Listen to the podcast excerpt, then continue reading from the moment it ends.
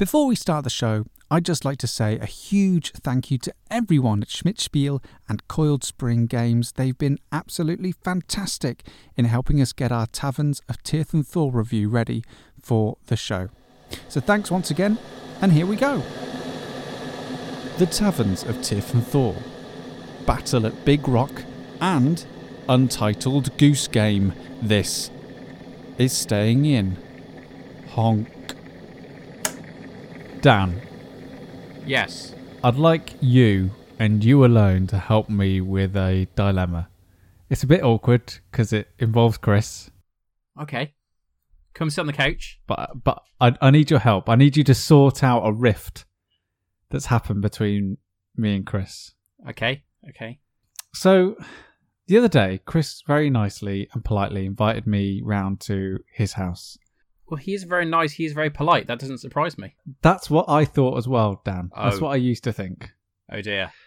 And while we were there, I went to the co op and I bought myself two of probably my current favourite beers, which are called um, Elvis Juice. It's called Elvis Juice.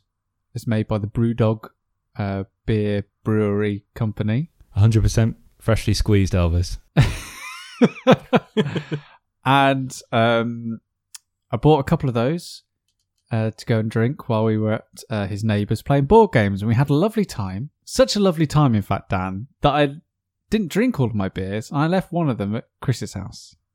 Okay. Okay, standard story. Now, a few days later, Chris comes up to me and goes, "Oh, oh, that that beer you left in our fridge that was that was tasty. Yeah, I loved it. Yeah, oh yeah, you know what I'm like about fruity beers. Yeah, I really love that." And I was like, "Oh, okay, so."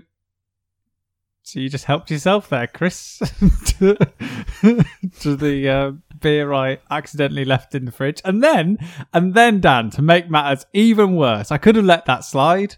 I could have let that slide. Chris comes to mine last weekend and buys a pack of four Thatchers, and then as he's taking them home because he hasn't drunk them all, he leaves one in the fridge and goes, "There you go, that's one for you." Thatcher's cider. Balance is restored to the universe.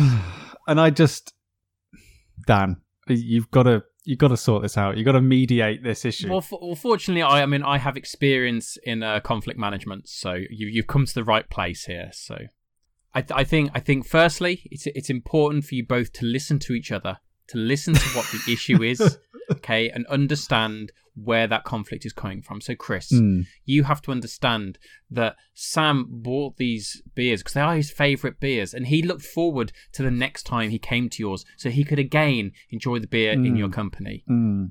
And Sam, you have to understand that these are very tasty beers. And so Chris saw them, saw the joy it had brought you, and so had a taste, and then thought he needed to repay that favour by leaving a Thatcher's. Now, the issue that you have, Sam, is is twofold. Firstly, you are you are you are questioning whether or not it was correct or not for Chris to drink the beer that you had left in his fridge. And secondly, is that Hmm. Thatcher's an equivalent offering? Can I can I just uh, can I just add to this a bit more Yes, information? Not only did he leave a Thatcher's, but he also left an innocent smoothie in my fridge. Just Okay. to sweeten the deal. Okay. Now, first, before I pass any kind of judgment on this, Chris, obviously you had already decided that you were offering the Thatchers to Sam. With the innocent Yes. smoothie, had did you leave that with a belief that you would go back to it, or were you leaving that for uh, the Turner household? I didn't even know I'd left it until Sam told me. Okay. okay, so my my view, okay, Sam, when you left the beer in Chris's fridge, Mm. Yeah. you at that point lost all possession of it. Chris, it's in his fridge. It's in his fridge. He was free to drink from it. Now, the second point is is a Thatcher's equivalent value to your Elvis juice. Now, No. as a cider drinker and not a beer drinker, one may assume that I may favour the cider over the beer. But alas, I am not a Thatcher's fan. And from hearing you speak about Elvis juice, I do not believe that a Thatcher cider is of qu- equivalent value to your Elvis juice. So I'm going to say two things. Firstly, a Thatcher's was not equivalent. However, Thank you. Chris was under no obligation to make that offering to you, and so he should be commended for making that gesture, even if the gesture was not well received. No. I mean, admittedly, Sam, you'd rather drink that single can of Thatcher's than the crate of root beer that Peter Willington left in your fridge. I, I I was going to bring up the the legacy that is the things that Peter Willington leaves in my fridge and never drinks. Well, Whenever whenever he's here, he'll always buy something like a crate of root beer, drink one, and then just be like, "Well, well, you can have the rest," or that four liter bottle of Old Rosie that he bought, oh, my word. like drank a little bit of, because he's the kind of person who would just be like, "Oh, I just fancy a little bit of that." Yeah, and then he'll have some of everyone else's drink. But my Oh view, my Sam, God. if I usually if I were to bring drinks to yours, um, and I were to leave them in the fridge, next time I came to it, provided it's like in the next couple of days or something, I would hope there was something there that I could drink. But if it wasn't, Hmm. then that is absolutely fine. I made the decision to leave it there. That is the risk that I take. If it's still there, brilliant, fantastic. I can still have that. Lovely. If it's not, that's on me. I, I've I don't know about you, Chris, but I've really enjoyed the first episode of Judge Frost. Uh, yeah, I was literally just thinking that. with an ice cold gavel. it's justice reign supreme. All all cases have to be cold based. They have to involve a cold feature, like a refrigerator. Well, there you go. Session adjourned. Is that right? Yeah. Is that the right thing to say? Case closed. Case closed. Case closed. that's probably still not what judges say. Overruled. uh, no, that's a lawyer. Carry on. We're not stopping until you say something a judge would say. Sustained. yes, well done. I'm, I'm like I'm like like a minute away from just reciting all the lines from A Few Good Men.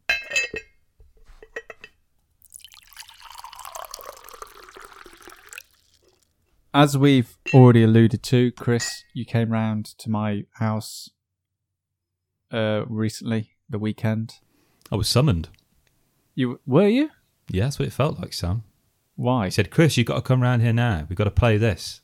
I summon you. right.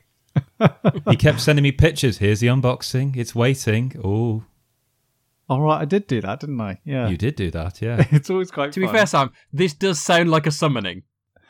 I'm starting to think Chris less and less enjoys my company now.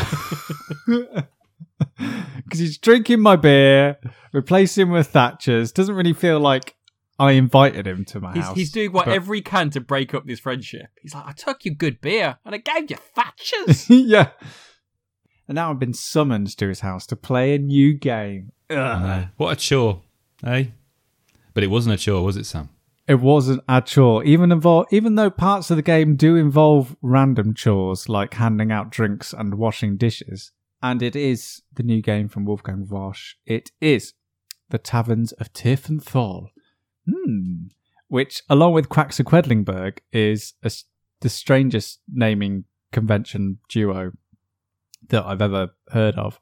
I can only assume that he's starting to build up some sort of um, connected Wolfgang universe. like an like an alphabet of alliteration. Yeah, he's got like the town of Quedlinburg, and now he's got the taverns of the Deep Valley, which is what Tiefenthal means.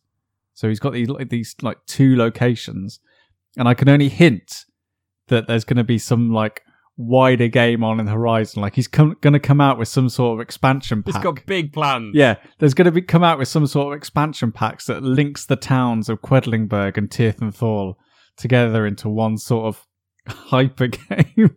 It's it's the it's the MCU of the board gaming world. And, Yeah. all the, and, and the people in this world, they never actually talk to each other. They just do it all mentally. um, yeah, so this is the taverns of Tiefenthal, and Thor, and we were very, very kindly um, uh, granted a copy of this uh, direct from Schmidt Spiele, who um, uh, who sent us this copy from Germany, which is a great relief.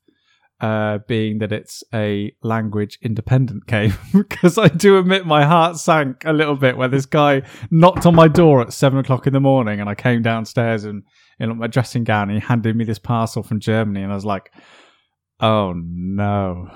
And I opened it up and on the cover it was like Die Taverns und Thor. I was like, oh no. and then I, before I unwrapped anything, I just quickly went on Board Game Geek and just like, is Taverns of Thor language independent? Come on. Come on. Just like, yes. Yes, it is. And I was like, thank God. Got the knife out, ripped all open, opened up. And my God, there is a lot in this box. There's a lot of game in this game. There is a lot of game in this game. Is this the game that you unpacked it all and then sent us about like a 40 second video of you just sc- scanning the floor with all the pieces? Yeah. And it took about 40 seconds to cover it all. Yeah. It was like when it was like what Peter Jackson does, where the camera just flies over the Pelennor fields. Yeah.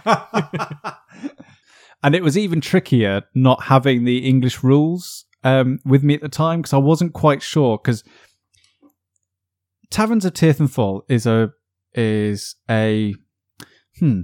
How do you describe it? It's kind of part deck building game, part dice drafting game, but also part jigsaw. Um, so when you get the box and you start like popping things out of the cardboard, it's not immediately obvious that you need to keep the cardboard bits that remain to make up the frame of the frame of the jigsaw. And because I only had the German rules at the time, I wasn't exactly sure of whether that little bit I popped out actually had some value later on in the game. Is this bag of silica also important? I don't know. um. So yeah. So I'll I'll I'll I'll preface all of what I'm about to say with, if you are a fan of Wolfgang's work, uh, The Mind, Illusion, uh, Ganz clever, Quacks of Quedlinburg, Doppel so Bricks. clever. Doppelt so clever, you will you will love Taverns of Tiefenthal as much as I absolutely adore it because it feels like definitely the culmination of where he's been going as a designer over the last few years. Whereas everything else was an exploration of a very, very specific rule set, be it um, deck building, but with tokens in Quacks of Quedlinburg, or dice drafting, like in, in Ganz schon Clever. Taverns brings all those lessons together into one gaming experience. Because how the game works is everyone starts off with their own tavern in front of them, their own little pub. It's got these little row of seats at the top and then this little like bar area at the bottom and in between is, is sort of the space of the pub where the waitresses wander around and there's entertainers that come and um like keep the people in your pub happy and buying beer and then to the sides you've got the entrances where uh, men come and deliver uh, like stocks of ale into your into your like warehouse. Another one where a dishwasher's really hard at work, and it really feels like this board of of energy and excitement. Really, it really feels like even before you've even started to do anything to it, it, it does feel like this living and breathing pub. and are these all, is this all kind of just uh, like flat? The, the pieces are just kind of 2D, just flat on the table. There's no kind of built 3D element to it. Ima- imagine it, imagine it like a jigsaw. So you start off with this like weird S-shaped piece of cardboard, and then as you're setting up the game, you slot in your tables at the top, you slot in your cash register, then you slot into another hole this little monk that sits beside you, you slot in your bar, and it all like comes together um, slowly but surely. You start building up this area of the bar, and then alongside that, you also get um, four dice, three dice of your color, and a small deck of seven cards, and that's your like starting hand of cards. A bit like in the Star Realms, like everyone gets like the same starting hand of cards. And do the do the pieces kind of just so I can get this right in my head? Do the pieces kind of Mhm. all go in the exact same space, or do you choose where to put the bar and they they they have their selected allotted space? Yes, so every single person's tavern is exactly the same at the start of the game, and so is their and so is their deck. that they get. So everyone starts off at the even sort of keel. So how taverns actually works is in your deck you've got like basically your staff and the people who are visiting your pub. And at the start of the game, the people who visit your pub don't really give out much money. They're just there for maybe a soup and a sandwich and a quick pint here or there. So, really, the best thing you can do is start attracting better people to come and visit your pub. The better people who come and visit your pub, the more money that they will give you. And then you can use that money to hire better staff or start upgrading areas of the pub that you go into. And how you do that is basically by dice drafting, so rolling dice and then putting those dice onto specific areas of your bar. So, for example, if you put your dice onto the cash register, you'll get one coin. Or if you put your dice onto your beer keg, you'll get one beer, and that beer might attract a fancier person to come into your establishment. And that fancy person will go into your deck, essentially. Or you might be able to spend your money instead of upgrading the bar, you can spend your money on hiring a waitress who gives you an extra dice or hiring a um, a bard to come and sing in your establishment and therefore like entertaining some of your customers and getting you a bit of a higher reputation in the area. And so you're doing all these things on your turn. You you this this wonderful blend of buying things for your deck to make your deck um, um, have better functions within it to enable you to do more in your turn, but also trying to upgrade your tavern so when you're assigning dice to it, that the functions of those dice perform better. So instead of making one beer on a turn, something can make two beer. And because it all exists in this 2D jigsaw plane, that sense of upgrading is such a wonderful experience because you literally, Dan, if I say want to upgrade my cash register, you just pop out the little cash register, you turn it around, and you pop it back in, and then that's your new little cash register. Or if you want to upgrade so you've always got a waitress that works in your pub, no matter what, you don't have to rely on that card coming out of your deck. You basically like kick out the dog. There's a little tile on it with a dog, and you kick out the dog, turn over, and there's always a waitress that that goes there. Or if you always want an extra table, for your patrons to sit at. You kick out the cat, and then you've got room enough to put a table in there, and you put it down, and it's just. so, so from what what you said so far, this I mean, to me, this is kind of there's a lot of obviously kind of resource management and the strategy of building up and improving your kind of bar area. And obviously, this isn't a single play mm. game. What how how does the interaction work between the different taverns? What I quite like about it, Dan, is that it, what um, what prevents that sense of analysis paralysis is in that dice drafting stage. You roll your dice and then you choose one and you put the rest on a little coaster and you pass that coaster to your left. So you can only really strategize with the dice that's going to arrive from your player to the right and what they give you, essentially. And then you and I love that that that interplay, that dynamic of choosing where to put those dice and looking around the room seeing the dice that are getting passed around and trying to work out, okay, well, it's looking very likely that um, threes and twos are going to be what I'm going to have at the end. So that's going to, I can quickly start thinking about how I can best place these to either decide whether I want to focus on getting as much beer um, in the bank as possible or as much money as possible. And in fact, what makes the game so delicious is it's a bit like when you're playing a video game and you've got to that point where you've got lots of skills in the bag and you're in that position, oh, what do I upgrade? So I'm playing Shadow of the Tomb Raider at the moment, and I get my skill points, and I have to choose in one of three areas I can upgrade. And it's that wonderful sense of thinking, well, what kind of landlord do I want to be? Do I want to be the one that is about trying to get as much money, or to about as getting as much of the higher quality of beer as possible? And these alternative strategies start start to present themselves. And in terms of what you were saying about what it's like with other players, it's looking around the room seeing how other people are building their engines and saying, actually, this is the type, this is the type of landlord they're they're being. Do I want to go down that route, or do I want to be my own and distinct type of landlord?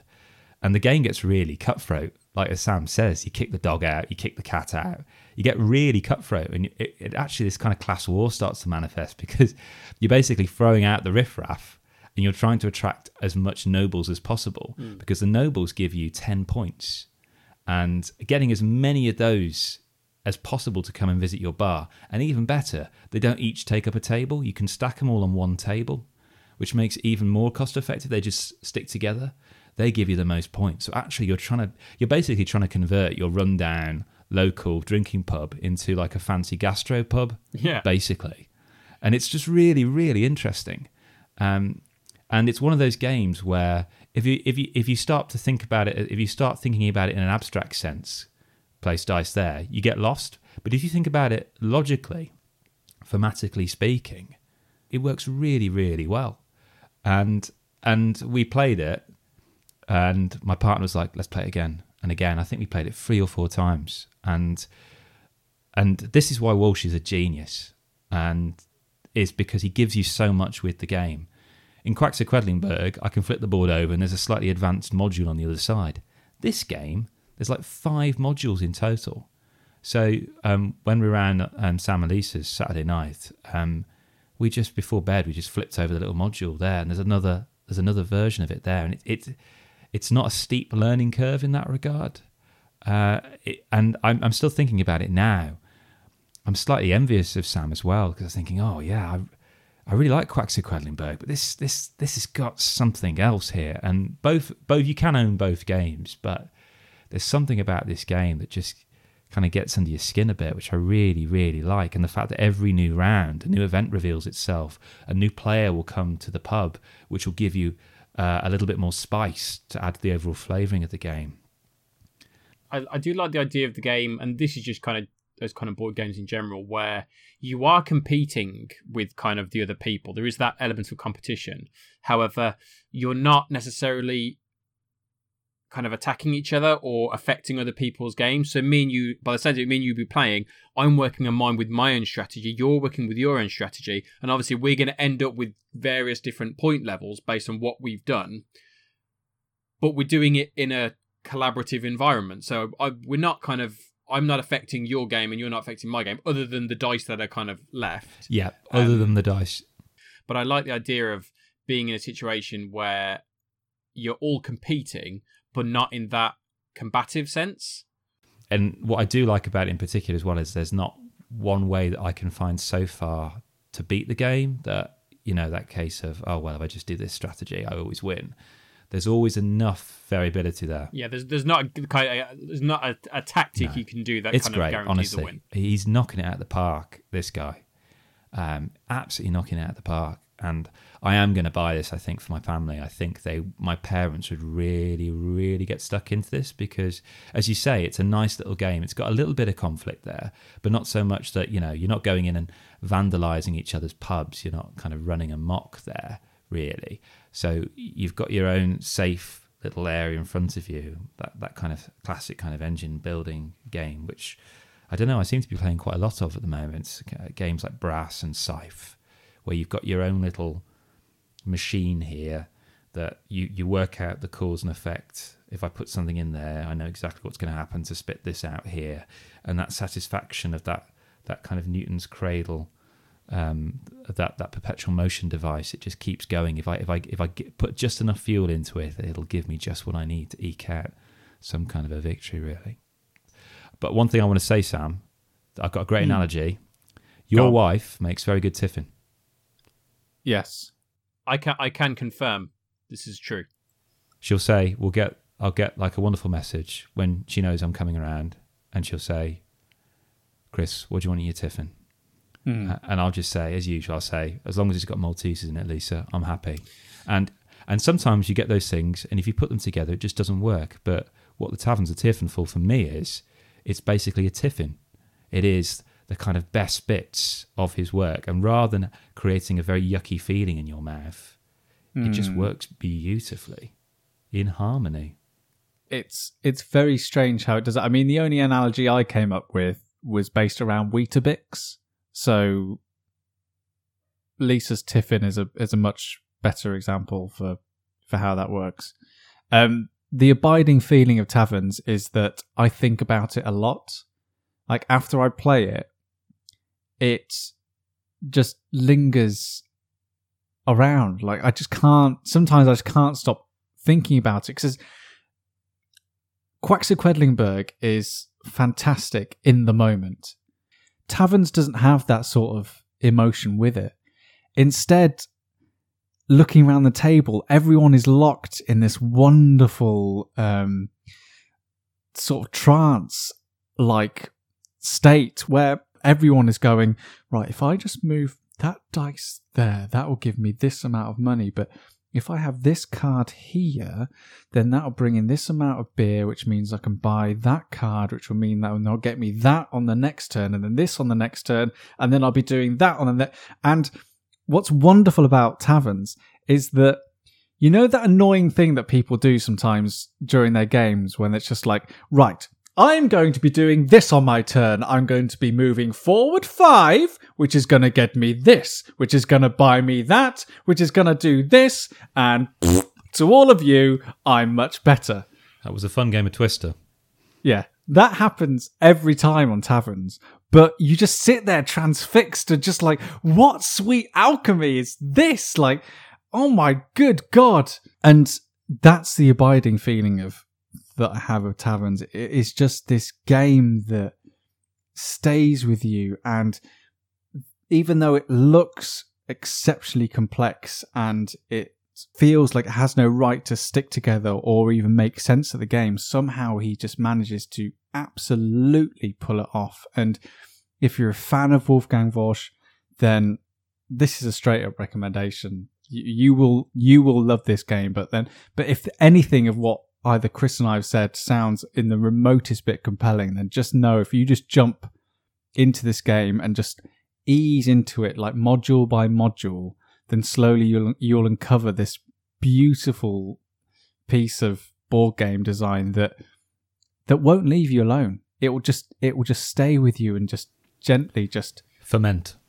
Ferment. Yeah just be part of your life in this in this wonderful way. It is not only an exceptionally complex game, but also an exceptionally well balanced game that's fair for everyone who gets to play.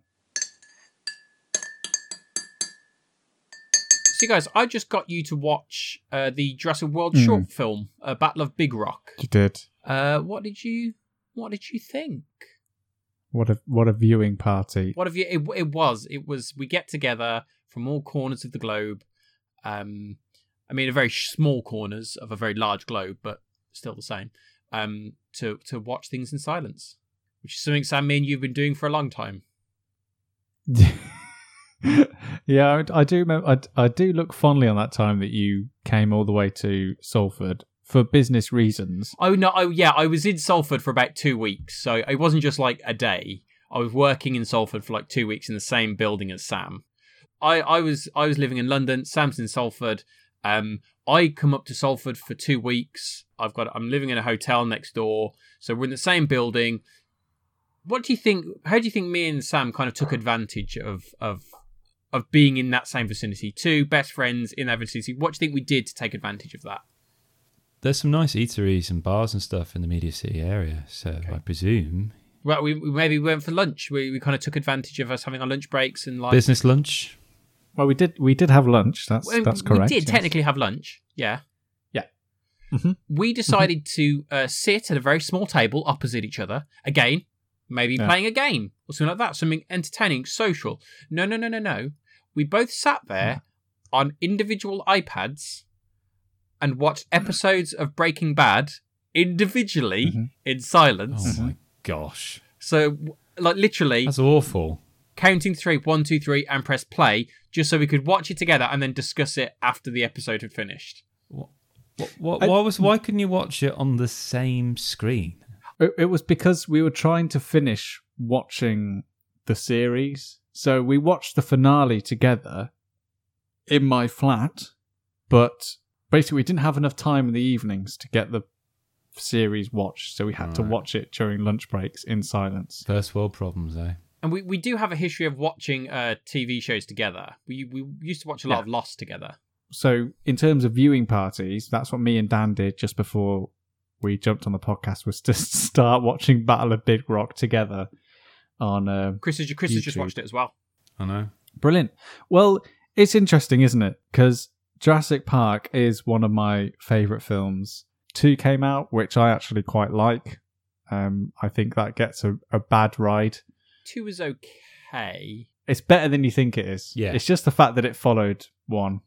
Yeah. Three is just three. um, and then was there one after three? no, there there was there was a it lot of rumors that they were going to go and do a fourth, but they, it kind of ended it. I think because three did not go down particularly well. Um, it was No. just a real kind of low, when you compare for me as well. Kind of Jurassic Park was kind of a formative film in my childhood. It's kind of like something I remember, kind of just being in awe of, and to this day, I still think I still think it's an incredible film. Yeah, and then the third one was a bit pants. The third one is just like, but what if the Velociraptors could talk? Yeah, What, what if we could talk to him? Yeah. But it's got, but it's got William H Macy. It's got Sam Neill, who I love. Sam Neill comes. Yeah, but when William H. Macy is your lead on an action film about dinosaurs. Yeah, William H Macy and Sam Neill are your kind of leading heartthrobs. You kind of like, hmm. Sam Neill. Oh, I love Sam Neill. Hunt for the Wilderpeople. One of my favourite films. And then Jurassic World came out, and then it wasn't we could talk to the Velociraptors. Chris Pratt was having like basically sit down meals with them, and um, that was all right. I really enjoyed Jurassic World. I mean, I watched Fallen Kingdom. I didn't. I didn't go to the cinema and see it. Um, and that was mainly because it didn't. It didn't sell itself particularly well. It kind of this the the the plot was we need to go back to the island, and immediately I'm kind of like, oh, that sounds a bit yeah, forced. Well, you just made up a reason to get back to the island, and then I watched it. It wasn't great. It felt really transitional because it felt like they want to get to the point where we're now leading into the Battle of Big Rock uh, short film, uh, written and directed by Colin Trevorrow, who um, I'm not sure if he wrote the first Jurassic World. I know he directed the first Jurassic World. This is a spoiler for the ending of Jurassic World 2, Fallen Kingdom. Um, dinosaurs are now on the mainland, mainland United States of America. Um, and that's the jumping off point going forward, which is, I think, where they've wanted to get to as a as a series, pretty Yeah. much from the start. That's that was always going to be the end goal. Um, Fallen Kingdom was a bit of a just of a way of okay, we need to do this just to get them there, and then we'll really kick off and do what we want to do. Which leads us into Battle of Big Rock, which is a short film. It's like an eight minute film uh, made by Colin Trevorrow, who is making the third Jurassic World, um, who they've recently announced will be starring the three actors from the original film uh, Ian Malcolm, played by uh, Jeff Goldblum, uh, Sam Neill, and uh, Laura Dern are all going to be in there. And yeah, I watched the um, short film, and what struck me, was it Toby throwing stuff from the other side of the room? yeah, yeah, Like, Toby, Yeah. stop it! I'm trying to watch an eight-minute movie. Uh, but it is Toby related. Um, He got a crossbow for his birthday. It's a traditional present for a two-year-old. I I did find elements of Battle of Big Rock quite scary, which I haven't really felt properly in any of the Jurassic Park films really since the first one. Maybe the second one, but I was quite young. But there were there was an element of kind of danger, real real danger, um, and that's partly due to the there is the kind of a sequence in in in the short film where there is a baby who is kind of at risk, and that maybe that just tweaks something in my brain, kind of like dad mode kicked into gear, and suddenly that's a horrifying thought. I got a sense of danger, and actually it was quite scary, which is which I really like. I think that's the way it should be going. It can be fine for kids and stuff like that. It can't be kind of horror film. A Jurassic Park film needs to have an element of scares and danger and tension. It's tricky because it's kind of, in some respects, predictable because you've got eight minutes. It's not going if they're going to do a short film on in, within the Jurassic World universe. It's not going to be a mood piece. You're expecting there to be that equilibrium, disruption, um, and then that process of reparation. And the fact that it's going to occur in a very compressed period of time means that you are expecting that kind of that that kind of peak and trough really of that. What I found particularly striking, quite interesting about it, was just the, the use of long takes, which was really quite nice, where the camera kind Yeah. of just moves around and you really feel you're in that cramped Yeah. uh, camper van, um, which is this family on holiday camping, and and seeing it through their eyes, narrated by the child who's just explaining, okay, that one's the herbivore, that's the Allosaurus. I found very interesting and quite nice and very Spielbergian. It's a real kind of like a throwback, a callback to in the original film where they're all sat in the cars and it all starts to happen. You've got the cameras in the cars with them looking out Yeah. the windows at the That's a good point. dinosaurs, and it kind of there is like kind of a throwback to that. I think.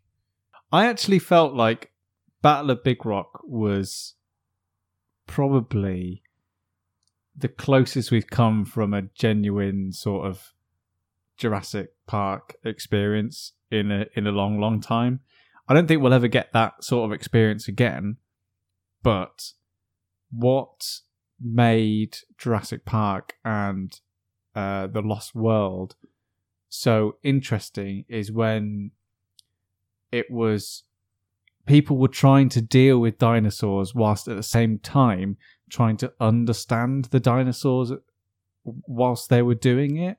So trying to essentially learn how they behave. And those films are all about the fact that life finds a way, and you sometimes you cannot predict behavior, and sometimes you cannot um, prevent everything that, that that's happening. So suddenly, when you introduce characters in Jurassic Park three and Jurassic World that can talk to dinosaurs, it's kind of like, well, didn't really feel like there's any tension anymore because suddenly we're we're able to understand, and the only reason that dinosaurs are any threat to us anymore is because we genetically engineered a dinosaur. And that's what Battle of Big Rock kind of resets in a way is the fact that we're no longer in this sanitized environment where we have control over the dinosaurs anymore. They exist with us in a natural space. So it's a lot more like um, Jurassic Park in that sense, where there is a distinct lack of understanding between the two the two species. So when this when um, stuff starts going down in Battle of Big Rock, it feels a lot more tense because the family who are trying to fight off and who are trying to survive this dinosaur attack, they don't know how to deal with it. It's all like instinct and it's all like last minute thinking and really edge of your seat stuff because it's just a wild animal, um, a very, very powerful wild animal. And if this is the way the series is going to go, like examining what life would be like coexisting with dinosaurs in the wild, then I think that's really, really, really, really interesting. It could almost like, it almost sounds a bit like a World War Z style book, you know, just little diary entries of people like, and their encounters. Yeah.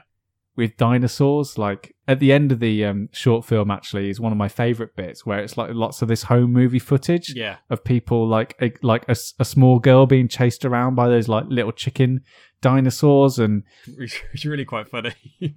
some people getting married and throwing some doves in the air and then suddenly this like pterodactyl flies it's probably not a pterodactyl and someone will shout at me for like oh no it's a pteranodon or whatever uh flies out the air and kills one of the doves like that to me is super interesting like that like we've not we don't understand the nature anymore we're not controlling it we're not creating anything new.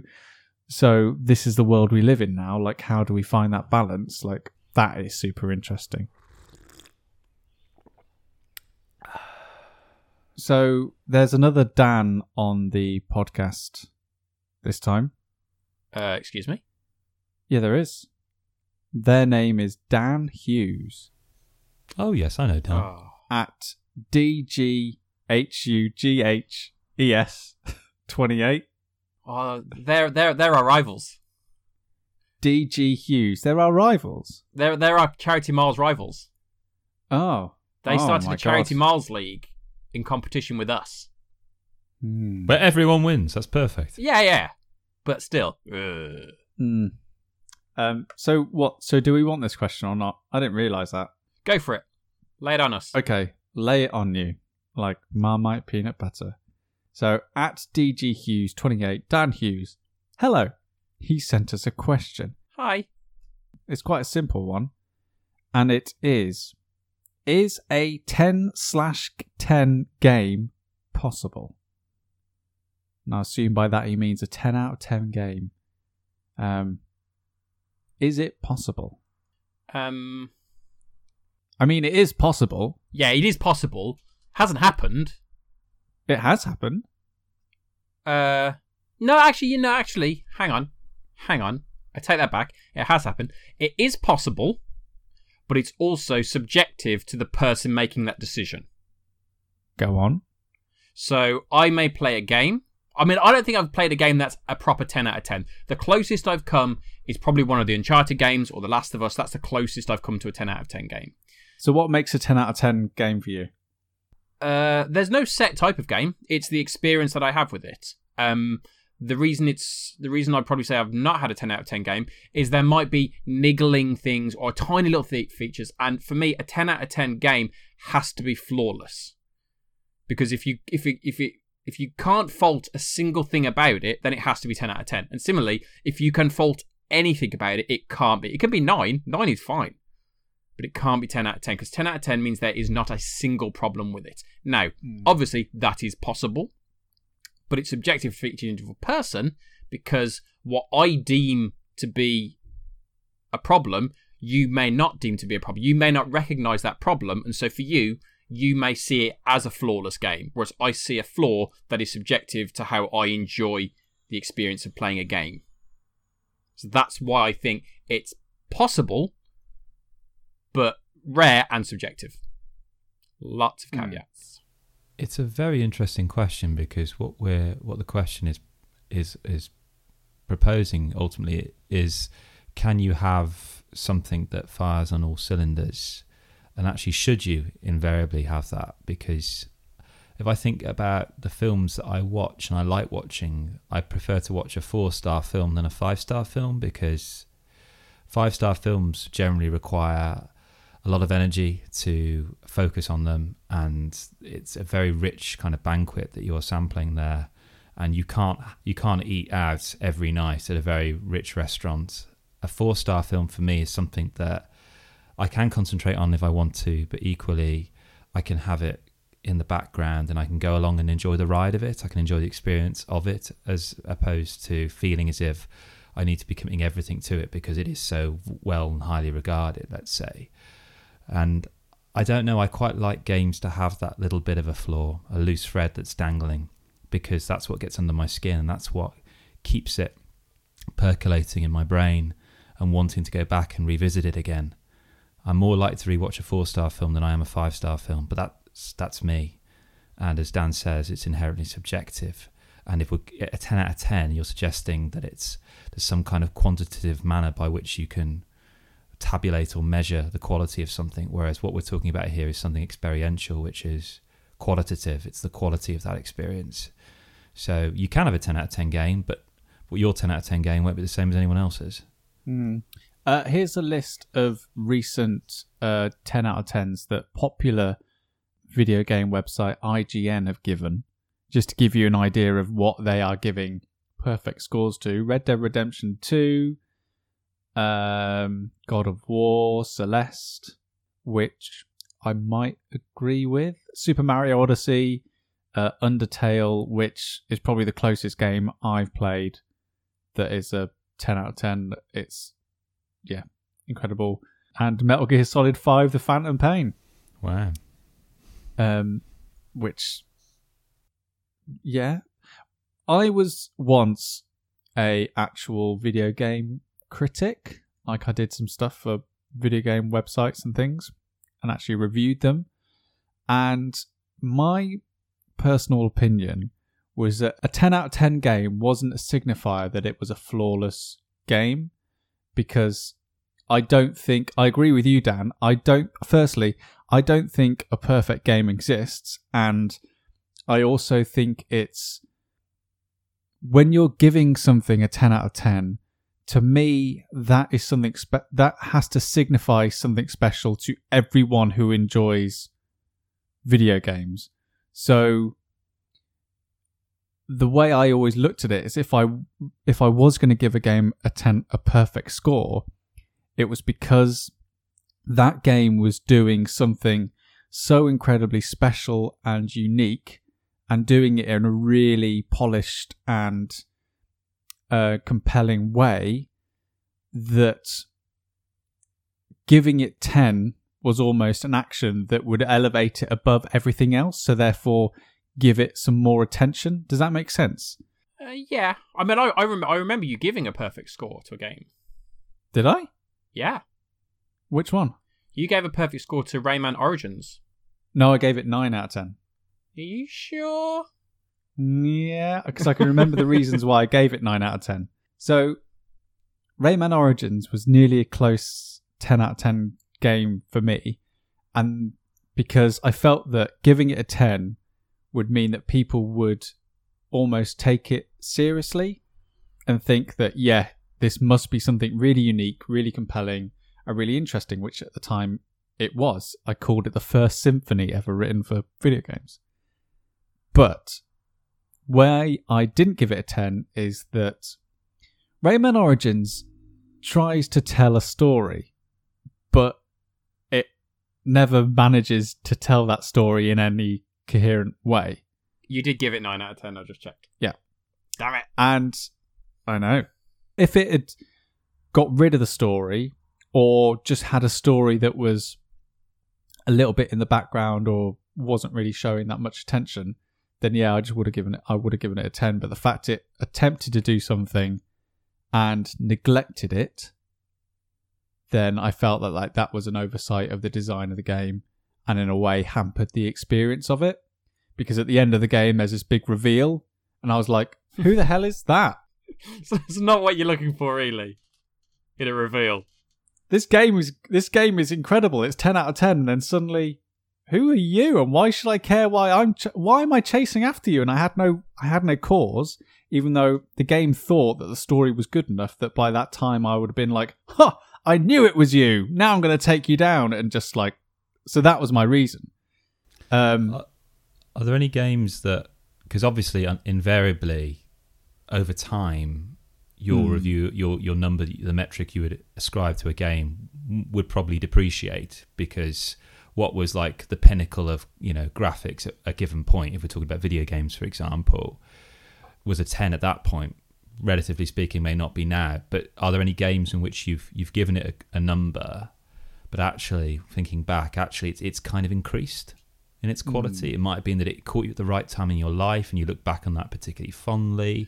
And it wasn't just the actual game itself, but the actual experience around it, the context it was within, let's say, that has made that increase in quality in your eyes. I think that's an important point, and I think it's not just about games. As you mentioned, it's kind of films, it's TV, it's books, it's everything. A lot of it will depend on the point in time of when you are experiencing that thing. Now, that could be uh, elements like kind of graphics and stuff, which do change over time, but it could just be I played it in a time where I was really down, and this game lifted me. And similarly, you you will play a game later on that surpasses it, and so when you go back to play that same game that seemingly was perfect before, you're seeing the flaws that you perhaps didn't see first time around because you didn't know at the time that they could be done much better. Over time, that that that feeling can depreciate, but also kind of if you haven't watched it again, your kind of feelings can grow towards it. My feelings with Shenmue, I play I played it for ages and then I hadn't played it for years, and just what I have in the back of my head isn't the game, isn't the actual physical game. It's the experience of playing it when I was young. That's what I hold in my head, and that's what I judge that game on. So when I play it again now, I see all of the flaws, and I mean it's a very old game when you compare it to new games this year. The new games that are coming out now, there are many big flaws in those games. Um, but when I think about my experience of them, I don't think about when I played it two months ago. I think about when I played it on the Dreamcast, and it was this behemoth, this kind of incredible experience that I kind of just was blown away by. And that's, I think, the point you're touching on in, in terms of the context of when you experience something affects how you can judge it. And so your your decisions can change over time, depending on your feelings. Sorry, lad. Sorry, I've just I was just playing on my new uh, my new uh, shiny thing that I've bought. Have you bought a new shiny thing? I bought a new shiny thing, Dan. Uh, I was one of those people who uh, Nintendo fans tend to describe as a casual gamer Oh, because I I went and bought for the very first time in my entire life. I bought a piece of gaming hardware on the day it came out, on the day it was released, and I have. Incredible. I know I've never done that before. I've done that once. What was that, Sam? What was that? It was a Nintendo 3DS. Ah, wow. I don't think I've ever done it. Dan, I've bought the Nintendo Switch Lite. Look at that! Look at that in all its turquoise blue. Beautiful, beautiful Loveliness. teal. It is, and honestly, Dan, that was the thing I undenied about the mouse was the color. Believe it or not. Yeah. and uh, and it is actually, as it says in the title, it is very light, and it feels it, it is it is the cutest thing I own, without a doubt. It is adorable. You just want to pick it up. It's like it's, it's like um, a newborn baby's there, and you just want to hold it and say, "Oh, look at you, you're beautiful. Ah, it's adorable." Um, you've got your father's eyes, and and and yeah, this is what I've got here with some Nin- Nintendo Switch Lite. Um, it feels really nice and robust. Sam, you've seen it, and Sam Sam was actually invaluable for me in this whole process because I've heard Sam and Pete talk a lot about having those nice, relaxing experiences that they have on the go. Those kind of portable game experiences, and I don't have that. I do some mobile gaming on my phone, but I always get a little bit frustrated because my phone's never really up to scratch when it comes to mobile games, and I really wanted to have that portable game experience, which is something I don't mm. usually have because the types of games I like to play are really on consoles. I like to see them on a big screen, and I don't want to get frustrated that I can't quite make things out. And and I've realised in the last few years I've started playing more story-led, relaxing kind of games that don't need to be on a big screen, on a mm. sofa, that you can actually play on the move. And I'm just so in awe of this Switch Lite. And Sam's very kindly let me Mario Kart, which originally I would have been like, no way, I can't play Mario Kart portable. That's not going to work. I'm just going to crash and things. But it is fantastic. Um, we went shopping the other day. Um, I, s- I said to my partner, "Can you drive?" Um, whipped out me Kris, Switch. no. Yeah, No. Whipped out me Come Switch. on. Hang on, hang on, hang on, hang on. You got your partner to drive so you could drive Mario Kart while she was driving. yeah. Honestly, Dan, I felt so sick afterwards, but incredible. I, just because I could. That day you got the Switch, a hell of a day to be to be a Switch owner. Eh, the 20th of September. Not only did the Switch Lite come out, but also Legends of Zelda: Link's Awakening Yep. and Untitled Goose Game Oh my gosh. all dropped on the same day.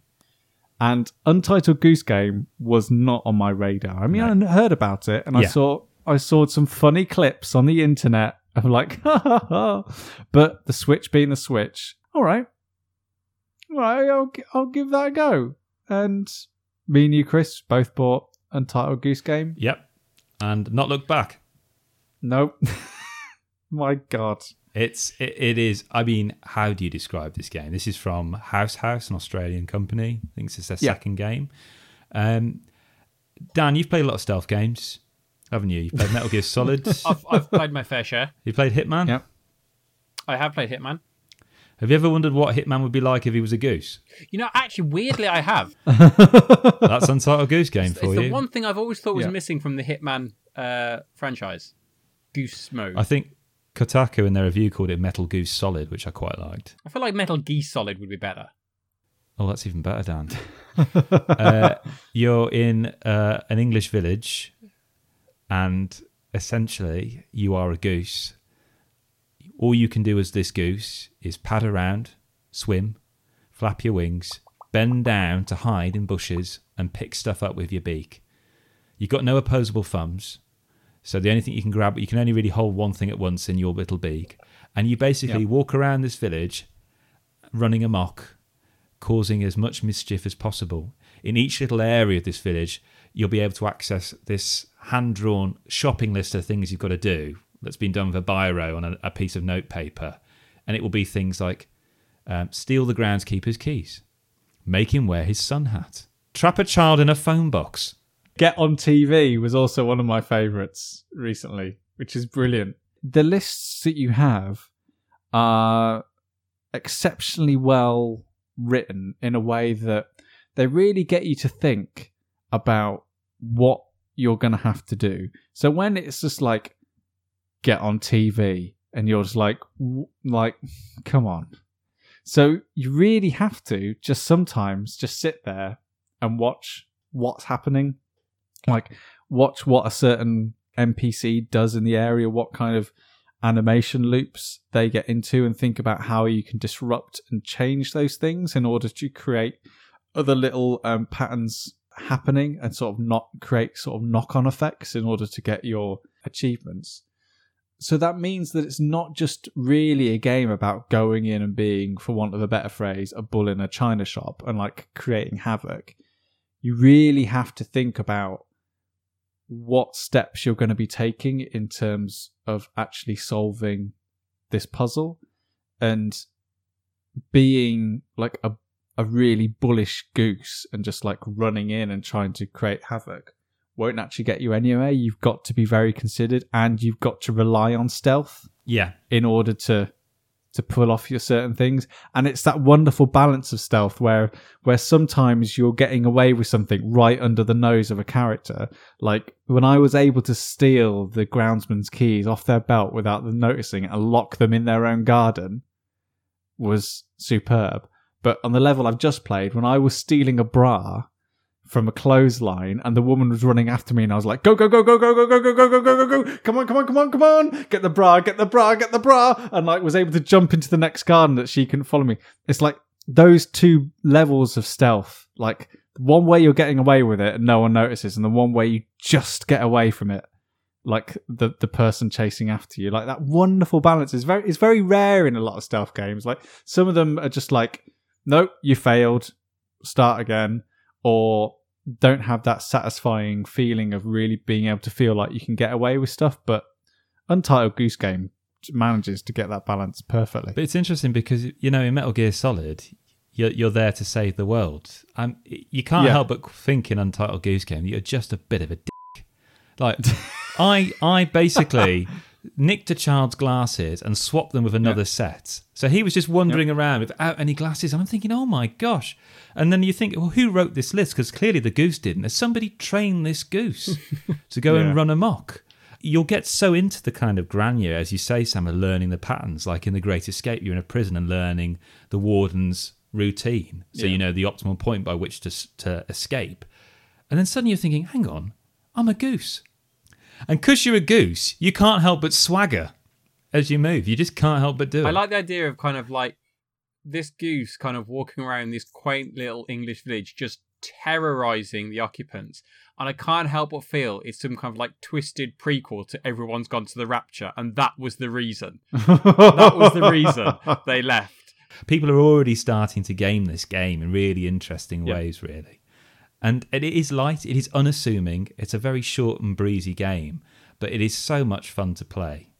That was Staying In with myself, Sam Turner, Kris Darby, and Daniel Frost. Once again, a massive thank you to everyone at Schmidt Spiele and Coiledspring Games for all the help they gave us getting our Taverns of Tiefenthal review ready for all of you to hopefully enjoy. Get it. It's an incredible game. The best thing that you can do now is, of course, subscribe to the show if you haven't already. It's the easiest way to make sure you get the next one direct to you as soon as it comes out. Also, tell your friends, family, colleagues, co workers, associates, your solicitors, and window cleaners about the Staying In podcast. We really enjoy what we do. Uh, getting to share the things that we're currently loving about the great indoors with everyone. So, the more people who get to hear it, the better. If you want to send us a question, then Twitter at Staying in Pod, Instagram also Staying in Pod, which has some gorgeous photos on it going up uh, quite regularly. And stayinginpodcast.com is our website where you can find out more details of how you can get in touch with us, our Steam and Board Game Geek curator pages, as well as tons of other things. So why not take a look there when you've got a spare five minutes? It's been an absolute pleasure. And until next time, bye bye.